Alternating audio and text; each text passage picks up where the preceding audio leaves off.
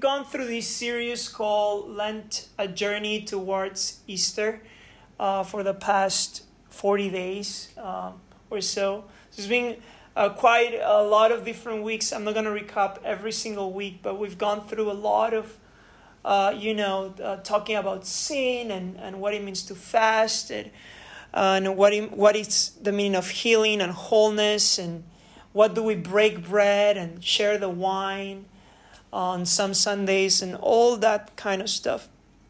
What it means to die to self. But today, since it's Easter Sunday and it's a day of joy after we've gone through a lot of the death stuff and the reflection on sin and evil, today we will focus on three important themes or three important concepts, perhaps, that I see highlighted on the passage that was read. It was probably the longest passage I've ever preached on. Um, it was about uh, 30 verses. when I heard other people share and they do passages and I'm like, man, why, why so long? Like they can just focus on something and now I'm like, okay, I'm sorry, I shouldn't have judged. But I, I put the whole uh, passage because I believe it's important. It's the account of Jesus' resurrection on, on John chapter 20. Obviously, the account is throughout all the Gospels, the four, uh, which is Matthew, Mark, Luke, and John, which are the historical accounts of Jesus, uh, of Jesus' eyewitnesses, right?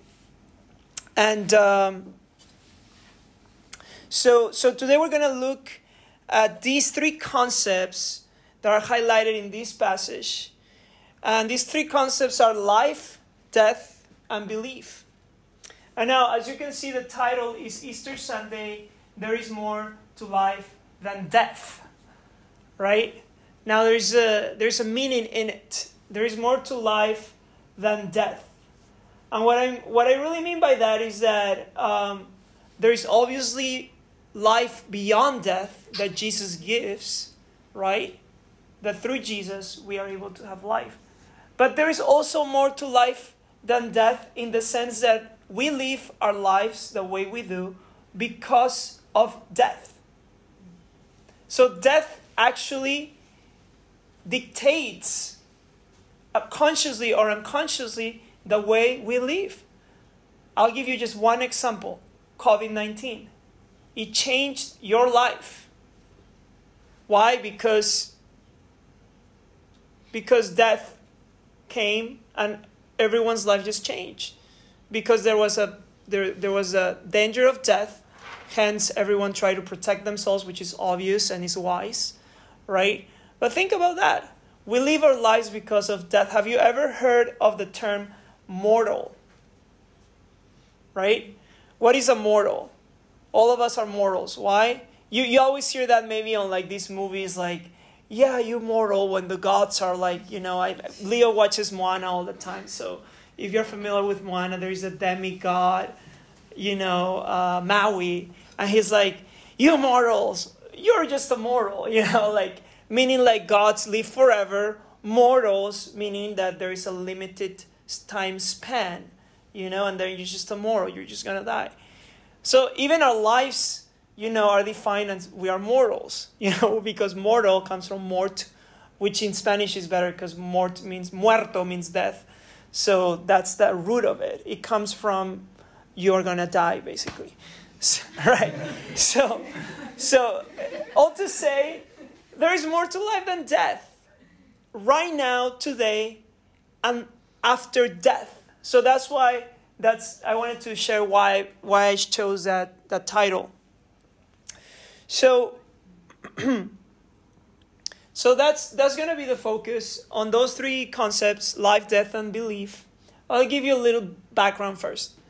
Okay, life. Looked it up as I always do on Google, and you put, you know, you've probably done this maybe once a day, or maybe not. Maybe it's just me.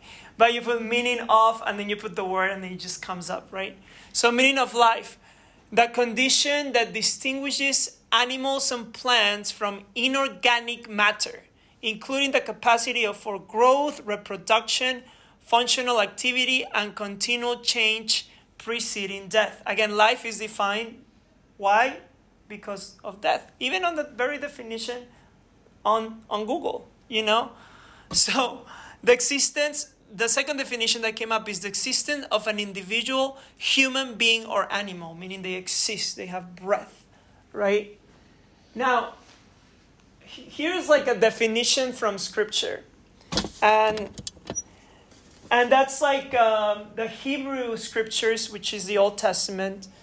You have uh, is is written on the on, on Hebrew, by the way, and Jesus spoke Hebrew and Aramaic, obviously. Though the New Testament is written on on Koine Greek, but the Old Testament is written on Hebrew, and you have ruach, which means breath, wind, and spirit. So when you see on, if you ever read a Bible, right, and you see on the Old Testament or New Testament sometimes, uh, you see, uh, and the wind was moving around, or the Spirit of God was hovering around, or, or the breath of someone, or the breath, someone breathed into someone. It's the same word. All of them are the same word, ruach, same word, right? Now, the word for life itself is chai, chai. Now, think about that. The Hebrew people are people that are very um, non compartmentalized like Westerners. So it's, it's, it's very much like the way they speak is the way they live. So life means that you have breath in your body, right? You have breath in your body. So if you don't have breath in your body, you are not alive, right? With animals, you, you, you know, it's like no breath, no life right? So chai, it's almost like like you're breathing, chai, right? Chai. Even like it, it in itself, when you when you're talking in Hebrew on the Hebrew scriptures, you say chai is breath itself. Obviously, the word for breath is ruach, but it has it is very um, how can I say they're very related, life with breath. So now hold the thought because it's very important for you to understand breath, because breath, life, no breath, no life. Right? It's just as simple as that. So, what is death? Again, Google. A permanent cessation of all vital functions, the end of life. That's actually Merriam Webster dictionary, whatever, which is known. So, it's a permanent cessation of all vital functions, the end of life. Again, no more life. Whoops, whoops. And then it's, that's, the lack of breath, the lack of life. When there is no more, you know. Faith. Now you may be wondering, but what, what is all these three concepts? Believe it or not, these concepts are on these, the passage that we just read. And, and, and is, faith is complete trust or confidence in someone or something. Again, this is Google. Um, and then again, you have a strong belief in God or in the doctrines of a religion based on spiritual apprehension rather than proof. So that's another definition of faith complete trust and a strong belief in God or in the doctrines of a religion. So I give you a little bit of background life, death, faith. Right? Faith, think of faith as trusting someone or trusting the chair that you're like right now sitting down. You trust a chair because otherwise, you know, you wouldn't sit. you know, have you ever sat on a chair that has fallen? Like you sat and it was kind of like, you know, shaken, and then you, you, you know, that can happen, right?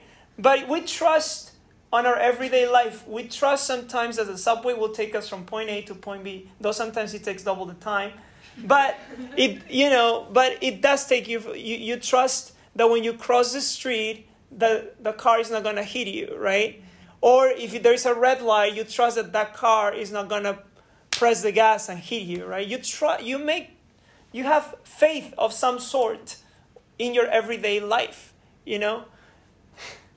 So you trust that, you know, if you're married or your companion or whatever, like you trust that person is not going to like hit you at night or something, right? You trust it because you're, you're with a person, living with a person, right? Like there is even a trust in marriage, right? So all of that stuff, you know, Adrian is like, oh my gosh, I don't know if I try. um, uh, anyways, um, so death and life concepts. Um, now going back with that with that background, let's go back to the passage that we we were uh, reading. So before the passage, we, we have chapter 19. That's what happened on Friday.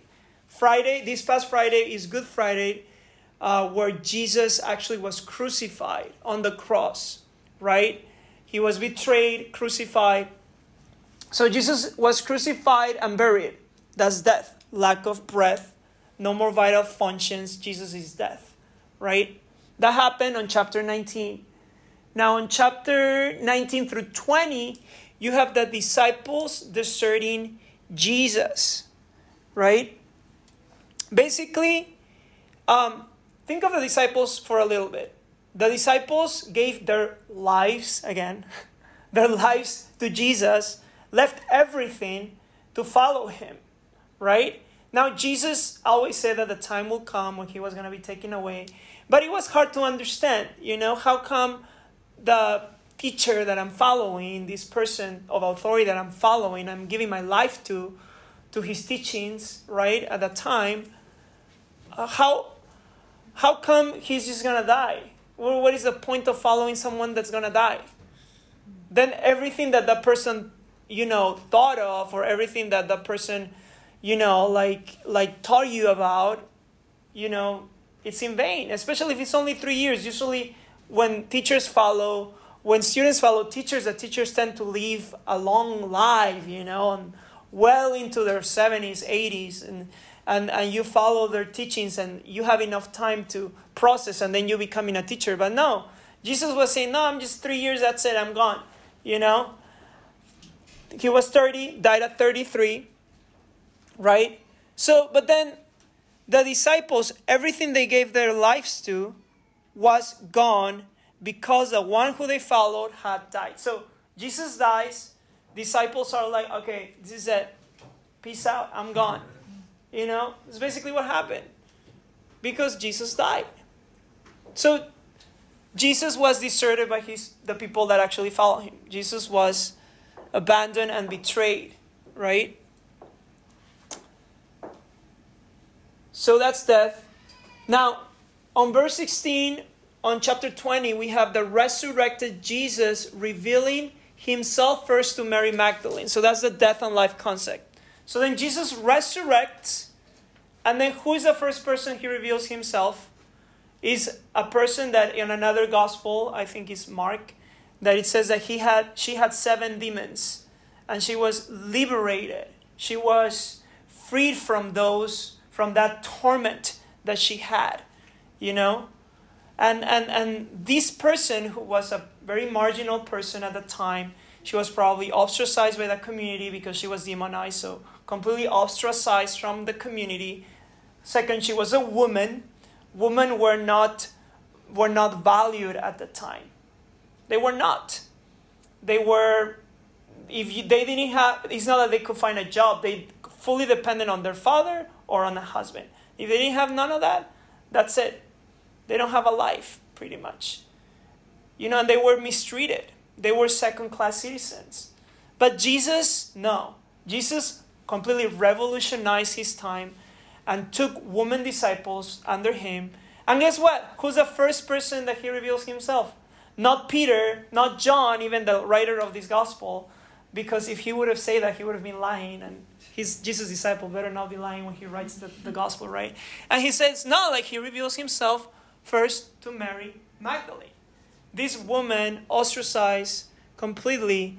Jesus is like, I'm going to reveal myself to her first. Though Mary was looking for him, but Jesus has the capacity to choose to who he wants to reveal himself. And he chooses to do with the people that we less think they deserve, you know, something at all, right? So Jesus comes alive, reveals himself to Mary Magdalene on verse 16.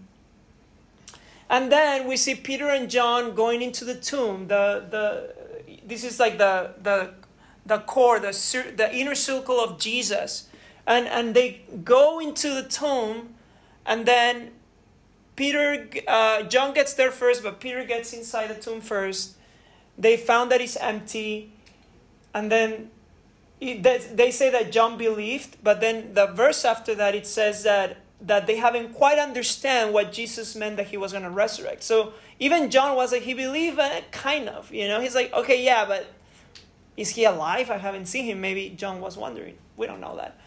We don't have that information, but what we know is that they went to the tomb because what? Not because they went to the tomb, because they heard from the woman that that that Jesus was resurrected, uh, or that the, the the tomb was empty, and they went. But then guess what? They went home again. They didn't do much about it. They went back home with all the other disciples, right? So that's, Uh, and then this is very important. On verse 19, it says that the disciples were with the doors locked because of fear of the Jews. So they went back home. Jesus was already resurrected. But even though that tomb was empty, they didn't quite believe it because the scripture tells us that they didn't quite understand when Jesus said that he was going to be resurrected. And then he says that the doors were locked because of fear of the Jews. Now, what does it mean, fear of the Jews? Think about that. Fear, why are they afraid of, of the Jews? Because who who killed Jesus, right?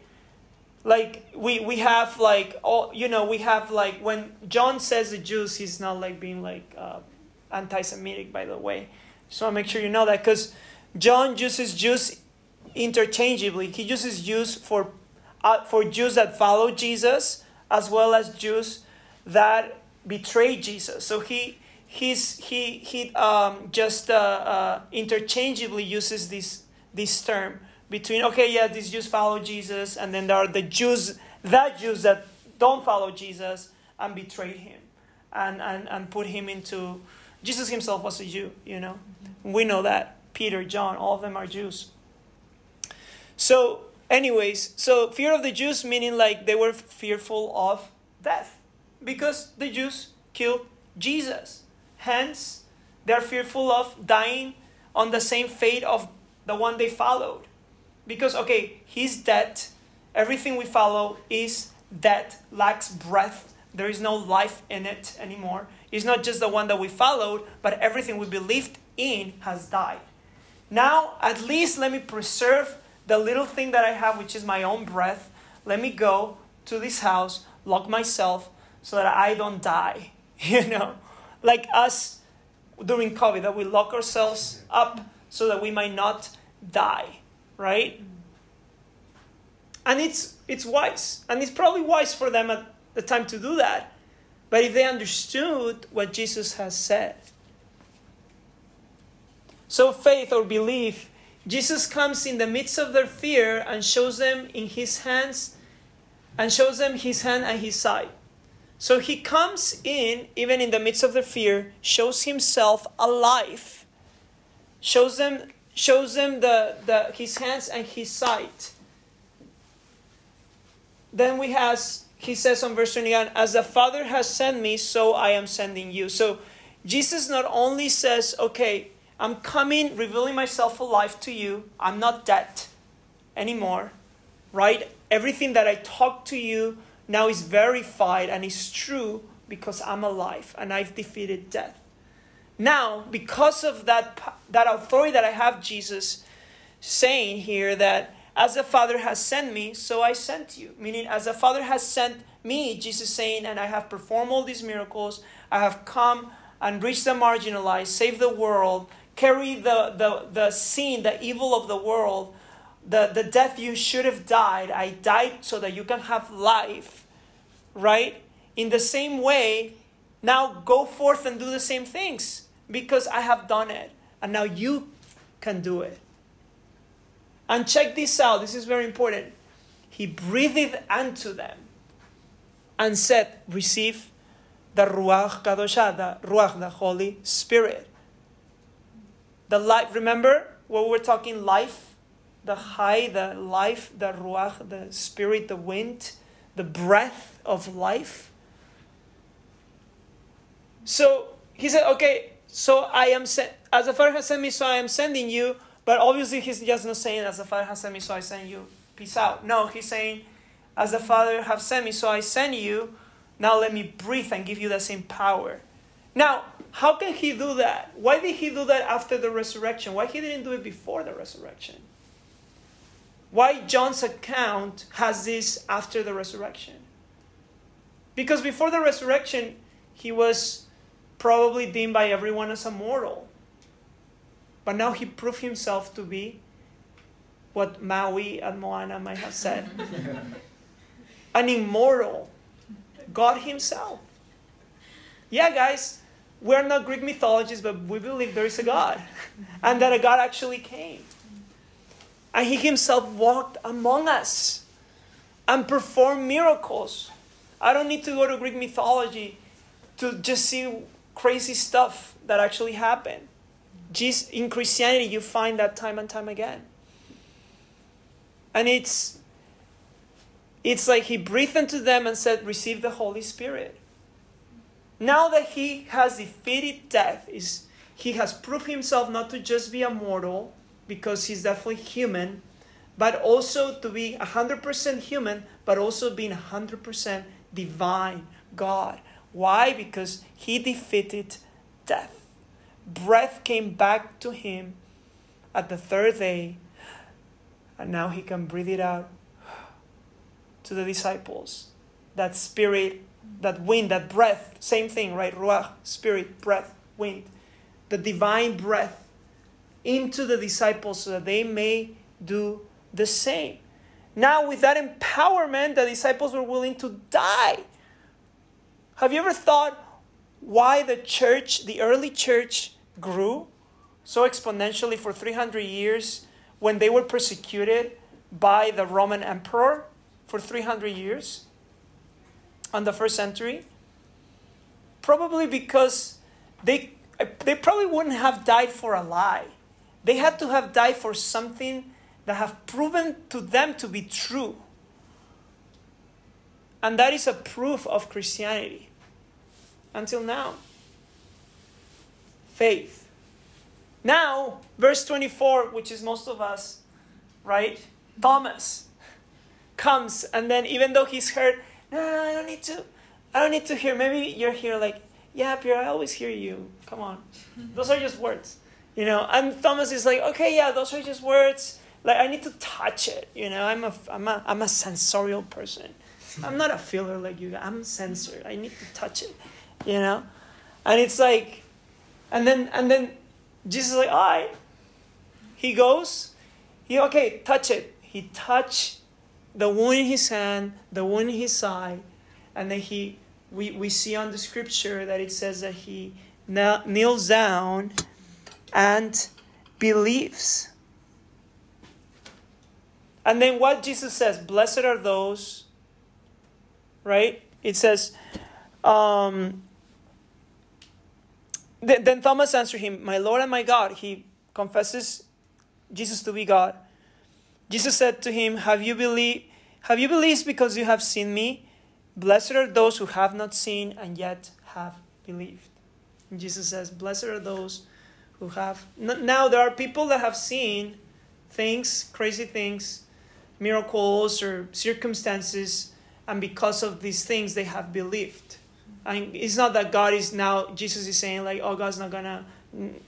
God's not gonna show any miracle anymore, so you just gotta believe.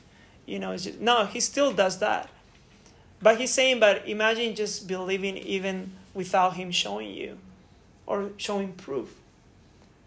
So Thomas doubts, but then believes. So th- this is the gamma that we have belief, death, life. Right? Now, all to say, all to say that we lived our lives avoiding death. Right? Uh, what? COVID. Think about that. The world was shut down and now, because of that, we avoided death. There is fear of death in humanity. Now, think about traffic lights. You know, you don't, you, you know, if, if you're driving, you don't just want to cross a red light because then you might be hit and may, you might be hurt or even die, right? Think about what you do every day. Now, we are in the Western world, but think about the majority world, which usually have to live day by day. Right? Why do they have to live day by day? Because if they don't work, they don't eat that day. Right?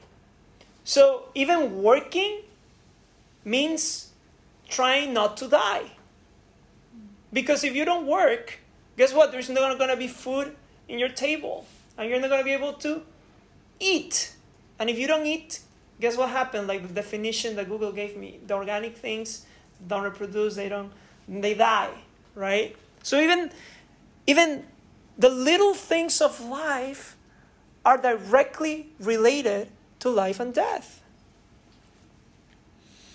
Now, even even even when we when we say, "Oh, that was that's so life giving," right? Or or when when a when a baby's born, it's like, "Oh wow, that's so life." Or when you walk in nature, that's so life giving. Why why do we use the word life giving?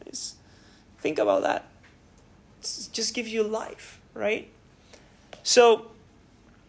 So now, whether we trust in the vaccines or the doctors or what our work provides for us or our families. At, at the end of the days, we trust something so that we might avoid death. We, we trust, go back again, if it's COVID, the vaccines, hopefully. We trust what? The masks, right? We trust the traffic light, that it will stop people from crashing each other, right? We, we trust that the work we do will give us money back so that we can provide so even we trust our own intellect, our own ingenuity, our own skill set. So at the end of the day, we will trust in something or someone so that we might avoid death. And that is what those three concepts are found on this passage.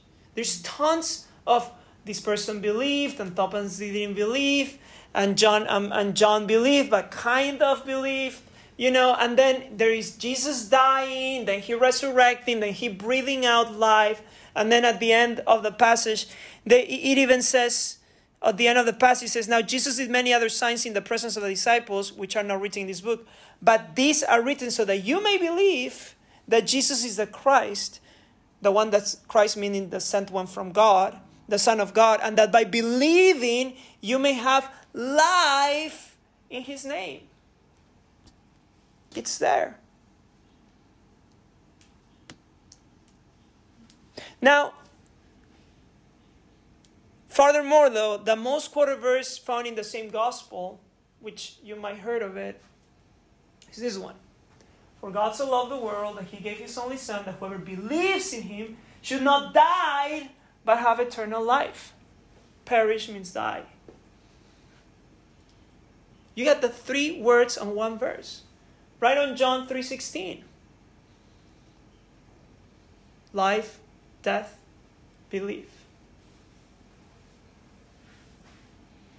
For God so loved the world that he gave his only son that whoever believes in him should not die, should not perish, but have eternal life. Death is not the last stop. Life, the resurrection of Christ is at the center of the Christian belief. Perspective of death and life completely changes into one of hope beyond death when the object of our faith and belief is the one who has defeated death itself. I'm going to repeat that. Death is not the last stop, but life, the resurrection of Christ, is at the center of the Christian belief perspective of death and life completely changes into one of hope beyond death when the object of our faith and belief is the one who has defeated death itself. But if you trust, there's nothing wrong with working, there's nothing wrong of stopping on red light, there's nothing wrong on getting vaccinated.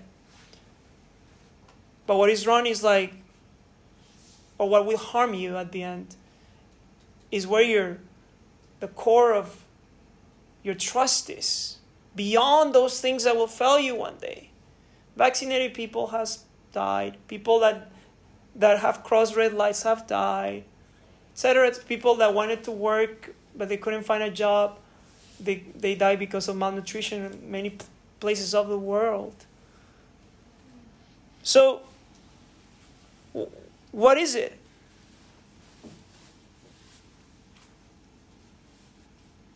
But if we believe in Jesus, there is hope not just when we die, beyond that day when we die one day, because tomorrow is not bought.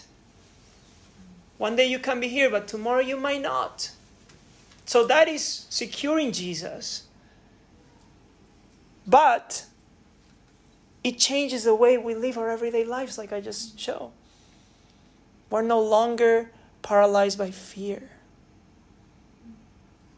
of death, but we are given life. Now, that doesn't mean we don't grieve death. That doesn't mean we don't fear certain things. But it means that there is that there is a hope beyond that. We don't we don't grieve as those that don't have hope, though we still grieve, but with a hope beyond ourselves. So as Christians, we believe that death is a consequence of sin. And what is sin? Is humanity trying to find fulfillment with anything else but God Himself. Is humanity trying, at least in this, in this time and age, is humanity trying to find fulfillment with, with anything else but God Himself? We were created with a void that we try to fill with everything else. You can think of Putin or other people in the world that are causing so much death. They're trying to find fulfillment on control, power, money, right? Sin.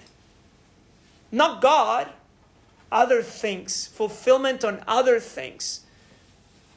Some people are sadly maybe drugs, alcohol, pornography, all sorts of things. You name it fulfillment that is with anything but God, even good things. My family, the American dream, right? Going up the ladder of success. Those are distractions. Those also are trying to fulfill in a humane way or like what we call humanism, right? That's a way of trying to fulfill ourselves uh, by not hurting other people, right? But that's also sin. So that is what is sin. And, that, and, and as Christians, we believe that death is the consequence of sin. Jesus came to pay for what we should have paid on the cross, the result of our evil doing.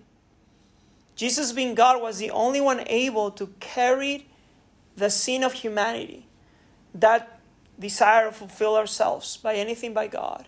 But God was a, just God.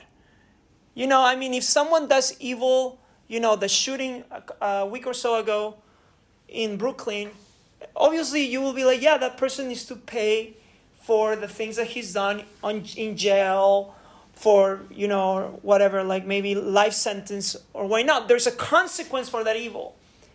Now, guess what? There's a consequence because Jesus, because God is a just God. There is a consequence for an evil heart that could become an evil doing. I mean, maybe you have might have had, and listen to me, please. You might have had the same thought, you know, of of of the guy that shoot people on the train. You just haven't perpetrated. I mean, have you ever get so angry with someone you're just gonna punch them in the face, right? But you just don't do it because, you know, come on. But that's our hearts. That's our human hearts. That's how God is just. And He's like, okay, you got to pay for it. But then God is like, no, I want relationship with humanity. I'm to pay for it. I'm going to pay for it. Now, to finish up, I want to talk to you. Uh, I was thinking of actually preaching on this today before the passing of my dad happened just a few days ago. And it was a sudden passing. I had to even contemplate if I should have the service or not. And in prayer, God was like, no, you got to have it. And thankfully, the funeral is tomorrow, so we're leaving tonight. So we'll be there for that. But this just happened on Thursday morning. The day before, he was alive. But then one day, he's just gone. Life just goes like this. You just, you just don't know. My dad was only 65. I'm 32. So, but there is hope. My aunt called me and told me, you know, someone told me this. And obviously, he called, she called me. She's a Christian. Through through their family, actually, my family came to Christ, and she told me there's this guy that always said, every day, he's an older person now. The person that said this, he said, every day heaven seems sweeter to me. And then my aunt one day asked me, "What? What do you always mean by like every day just having gets sweeter? Like because every day I lose someone, but I know that one day I will see them again on heaven, and every day just heaven just it's sweeter because now this person is older, so he probably lost parents and siblings and even children maybe. And it's just sweeter. It just just wanna encounter them one day with Jesus. And that's the hope we have in Him. For today, like I said, but also for tomorrow. And so I told Andrea that same day that this happened, this, that afternoon, that Thursday afternoon, because I was like, I didn't know at that time, but at that point I was like, I just feel like this is this is the perfect example to preach about life in Jesus that there is life in Jesus. And I'm thankful my God, my my dad knew Jesus, knew God, and he was not who he used to. He changed a lot. He became mo- much more loving and attentive and and saying I love you a lot more than when I was a child. Because he had addictions, he had stuff. But I'm so thankful that he'd gone through transformation. And he wasn't perfect, he was struggling with certain things. And to be honest, the consequence of his lifestyle was what probably brought him to dying this week. But I have the hope that he's with God right now. And now, with that being said, I just want you to reflect on a few questions. How is my current perspective on death and life affecting me on my everyday life? I mean, current, right now. Fear of losing someone special, maybe. Fear of death. Anxiety. There's anxiety within you. There's sadness. There's depression. You know, that, that maybe is causing you to do things that you, that that that are affecting you on your everyday? What are those things that are affecting you on your everyday life? Feelings, uh, situations, circumstances.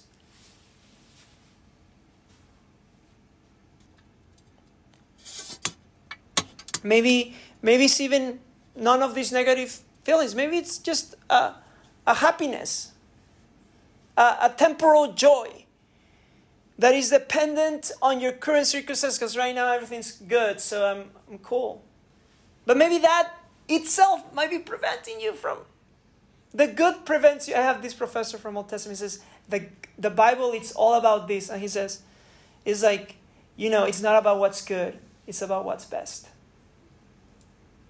Everything might be a good thing that you're doing, but the enemy of the of, of the of the of, of what's best for you is what's good for you, but not what's best in Jesus. So think about those things. Maybe maybe good feelings, bad feelings, depending on your circumstance. But what are those things that are affecting you in your everyday life? Second question is what is, has been the object or perhaps objects of my faith? My belief that has distorted my perspective on death and life. Maybe you've relied on yourself, on yourself and another person that you love, maybe, perhaps, or yourself if you're single. Maybe you've relied on the love of your parents, the love of your friends. If friends don't love you, then you don't feel good. If friends love you, then you feel good. Again, your worth, your sense of living or being alive is dependent on others or dependent on my, you know, you know, some of us might come from families that are like go getters, like, oh yeah, if someone helps me, cool, but if not, I got myself. Come on, New Yorkers, right? this is it. We, we might come from other cities, but the, the city of New York is a, the, I had, I, I this is like a little on the side, but I, I think I need to say this. The city of New York is the most diverse city of the world, but it's the most homogeneous city of the world. It's the most homogeneous, but at the same time it's the most diverse. What do I mean by that? Because the city has such a one culture, right? But there is so many cultures in the city, but the city wants you to just be one culture. You gotta be fast, you gotta you gotta be successful, you gotta earn that money, you gotta be fast paced, you know, you gotta make it up all the way up to the One World Trade Center. You know, that's what the city will tell you. So the city has one culture, but then all these cultures come, and then there is this wrestling. The city's like, yo, you gotta become like me. Every, the city's telling everyone from every culture, yo, you gotta become like me. That is the Babylon that God spoke about. The towers on Genesis chapter 11. So, what is that object? Maybe on, on the theme that I'm talking about. The New York City culture might be the object where your faith has distorted your perspective on death and life. Finally, today, am I willing to believe on Jesus who carried my death on the cross that I may resurrect with him and have life eternal? And with that, I'm going to invite the team as we are going to go to the last song before we prepare um, our stomachs for the food, but also our hearts for what he has for us. Um, but I just want to ask you, as you think about these things, how how has this thing affected me? Right? How has these things affected me? And what has might have been the object of my faith? Now, with that in your mind, I'm, I'm going to pray right now, and I'm going to pray. I'm, You can close your eyes if you're willing. Um, just close your eyes. And, and, and I'm just going to ask, Holy Spirit, breath of life, bring forth conviction. Bring forth a word beyond ourselves, Lord. Beyond ourselves.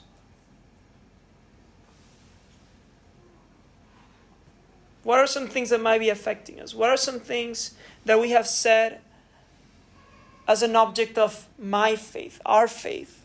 I just ask the Holy Spirit reveal that to your heart even now as I pray. Now, right now in your heart is like, Piero, this, was a really good kind of talk, cool talk. I don't really know what you, what is this Jesus thing, but good talk. Uh, I'm to challenge is like, are you willing to believe on this Jesus that you just heard about and you think is cool and awesome? And you want that? Now, my question for you is Are you willing to believe on this Jesus who carried your death on that cross that you may resurrect with him and have life eternal? A hope beyond life when you die, but also now for your everyday life.